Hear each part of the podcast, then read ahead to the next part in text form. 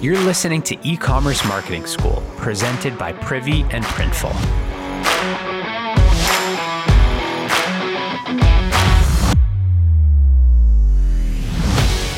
A quick shout out to Printful, our sponsor here on the show. Grow your brand and make a lasting impression with Printful. They offer more than 250 high quality products, from apparel and accessories to home and living items, and so much more. Connect your store, choose your product, upload your design, and Printful is automatically fulfilling your orders on demand and shipping them to your customers around the world. There are no order minimums, so you won't get stuck with leftover inventory, and you only pay when you make an order. Welcome back. I've been supporting e commerce founders for almost seven years now. My gosh, has the industry and the tactics changed over that time? It used to just be so simple. You buy some ads, you send some emails, and that would increase sales, and you just kind of do it again. But now you need to be building your own audience, partnering with influencers to grow yours, maybe even going viral on TikTok if you're lucky. But I swear, one of the common themes I've been hearing this year, and you're probably hearing if you've been listening to these episodes, is that so many brands are driving their first sales or growing their sales using this term micro influencers.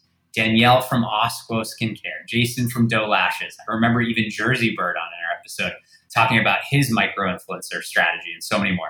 So it's about time I bring on Brett Bernstein, founder of Gatsby, which is a micro influencer marketing platform to teach us all the ways. Brett, this is great. Awesome to have you, man. You too, Ben. Thanks for having me on. Yeah. So give us the download. Like, what are you up to with Gatsby? Yeah, so we, you know, your opening was spot on. I kind of the background here for Gatsby is I recognized in the market brands, you know, it's much easier now to become an e-commerce brand. There's large enterprises, there's small emerging brands, all of them going online. But the number one channel, like the spigot they have access to to acquire consumers, is a duopoly. It's technically it's Facebook ads and Google ads are the primary top of funnel strategies to acquire consumers. You, know, you mentioned some brands are starting off in the micro space earlier, but it's very rare to start on the influencer side of things. They typically start with advertising. And what I saw was the problem here was it's putting a lot of your eggs into two baskets and baskets you really have no control over. So I started Gatsby to create that fringe third leg of acquisition, which is influencer marketing, but make it more of a spigot, you know, really easy to scale it and actually impact at a, at a large level through automation. And so, to your point, micro influencers are a much better ROI strategy. They have a better engagement rate than larger influencers. But the problems we found were, you know, it's hard to scale micro influencers because each individual micro or nano doesn't have the same impact, but collectively they're incredibly powerful. So we built a tool that makes that collective micro influencer army strategy really turnkey and really easy. Amazing. So, you know, I'm an idiot, right? you even threw out an, a word that I haven't heard before, but is there really a word called nano influencer? Oh yeah, yeah. It's it's not defined like industry standard, but kind of the benchmarks here around that are, and this is what I, we sort of correspond with is basically somebody with 500 to 1,000 followers is sort of the floor for a nano, and some people go up to 10,000 followers to be in the nano, and then 10 to 50,000 might be micro but all of these and above 50,000 could be macro, but all of that does vary. There's no like, this is the stamp of, of what a micro is. Wow. So nano, micro, and macro influencers. And macro influencer, that's like Kim Kardashian. That's, you know, really on the high end, but even people with 100,000, which is much less than Kim Kardashian, they could be considered a macro. And, and what we've kind of just to dive into the why this, this evolution of the industry is there are events that take place like the Fyre Festival and other large scale influencer driven events that have sort of sort of shown light to the just what you're getting with a celebrity influencer right? You have somebody on the bachelor talking about your products you know they're going to get engagement but the the perception of of that individual's post is that it is an advertisement right? That they're probably given cash for access to that individual's audience. But when you go downstream to the micro and nano level these are your friends, these are your family members, these are your neighbors talking about these products that they're actually buying in most cases. And that's how you can get a better engagement because the trust factor is there, right? I don't have a big influence personally. So when I post about my Yeti, which I love, it you know people go, "Oh, I love my Yeti too," right? And like that's what actually drumming up because it's trust.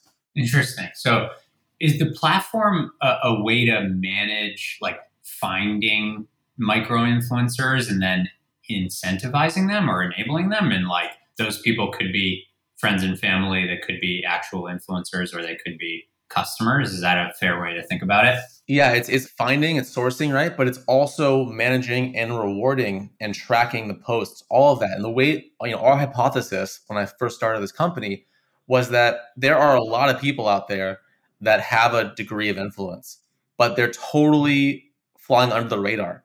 And these are your customers. So we have customers that have 100,000, a million emails on their database, even lower, 10,000, right? And they have this whole army of potential influence in their ESP, in their email marketing system, in their Privy account, their Klaviyo account. And they're just totally going untapped, right? So what we've done is we've helped brands identify which of their consumers, whether it be an existing previous consumer or a future consumer, which of them have a degree of influence. And then we grab that information, that insight, and we pass it into their email system, their SMS system, whatever, so they can then automate outreach to those influencers. We then track in Gatsby when those influencers go and post about them, and we send that event, that you know, that activity back to their ESP and then that triggers a reward as well. So the entire process of, of sourcing to outreach to engagement tracking and then to rewarding is all done through our system. It's amazing. So for smaller businesses, right? A lot of our audience is the founder or, you know, they might be the marketer of an e-commerce brand. Like if you haven't really dipped your toe in influencer marketing yet, any any like examples that might get them super excited or or tips for how to get started? Yeah, so the number one thing you can do right now is start to identify your customers who have influence. And the way Gatsby does this, we do this all through opt-ins, is all like, you know, very transparent with the consumer, is the same way you might have a, a privy pop-up asking for email address. We actually have an integration with privy pop-ups. So go into our knowledge base, get the privy knowledge, you know, help article, and go and add a field to your privy pop-up to ask for Instagram handle. It's a kind of a foreign concept and it's sort of an, a light bulb moment when we do show customers this, but just start asking them to give their handle. Will you'll probably get around 15 to 20% of your consumers who give you their email address opt in to give you their handle as well. Hmm. And then of those handles that you capture, somewhere between 20 to 45% of them will have over a thousand followers each, right? They'll have that sort of nano influence. So right there, you have this potential you can start to identify. And if you're a smaller merchant, you know, maybe you don't even need Gatsby. You can just start to identify these handles, look them up manually. But once you get into a, a level of scale where you want to get this whole thing automated, plug Gatsby into that field. We'll automate the lookups or everything, everything for you. We'll get you that information. We'll pass it to, you know, everywhere you need it so that's what you can do. The first thing you can do is just start asking your customers for handles. If you already have a database of a thousand or more people, then go and just build a landing page, right? And say, hey, you want to opt in to give us your handle on this landing page? It could be a privy form, whatever on that page. And that's what a lot of clients do to bubble up the existing customers as well. Nice. That's really, really smart. So kind of tapping into the existing database to understand who might might have influence in audience. Mm-hmm. Plus there are new customers or engaged with the brand. So that's a, a better place to start. Exactly. Awesome. Yeah. So, so what, any like good stories from brands that you're working with that you want to share? Well, we just did a case study. We published it last week with a brand in Australia. They sell shoes. It's called Famous Footwear.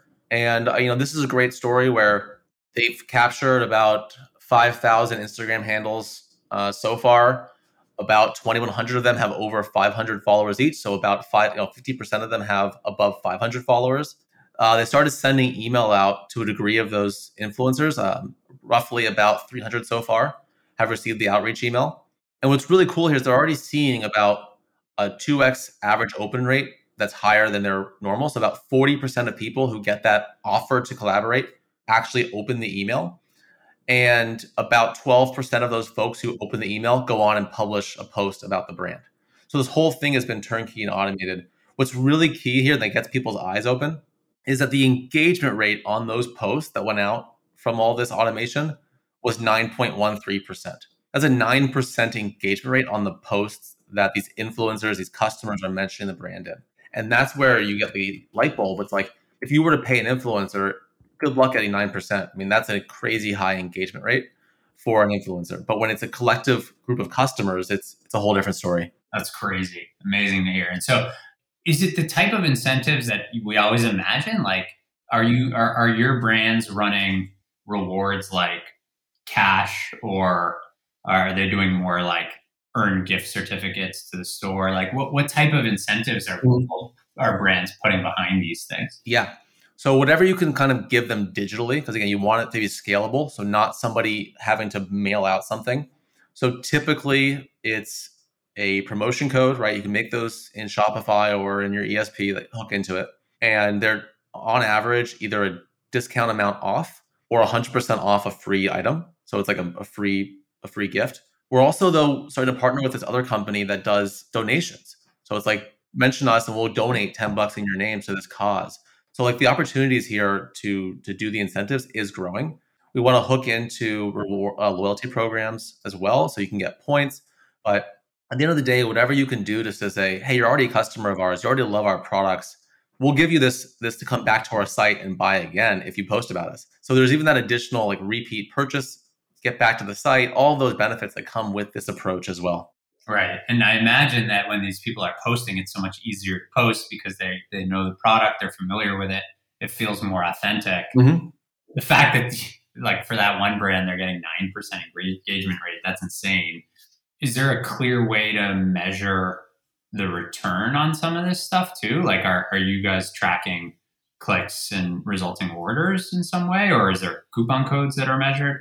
So right now, that's the two ways to track the influencer sales is going to be either by giving them each a unique code that they can share with their followers, which you can again do automatically through like a Shopify integration.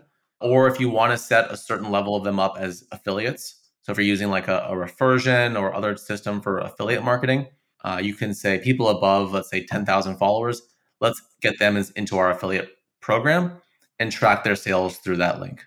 Love it. Awesome.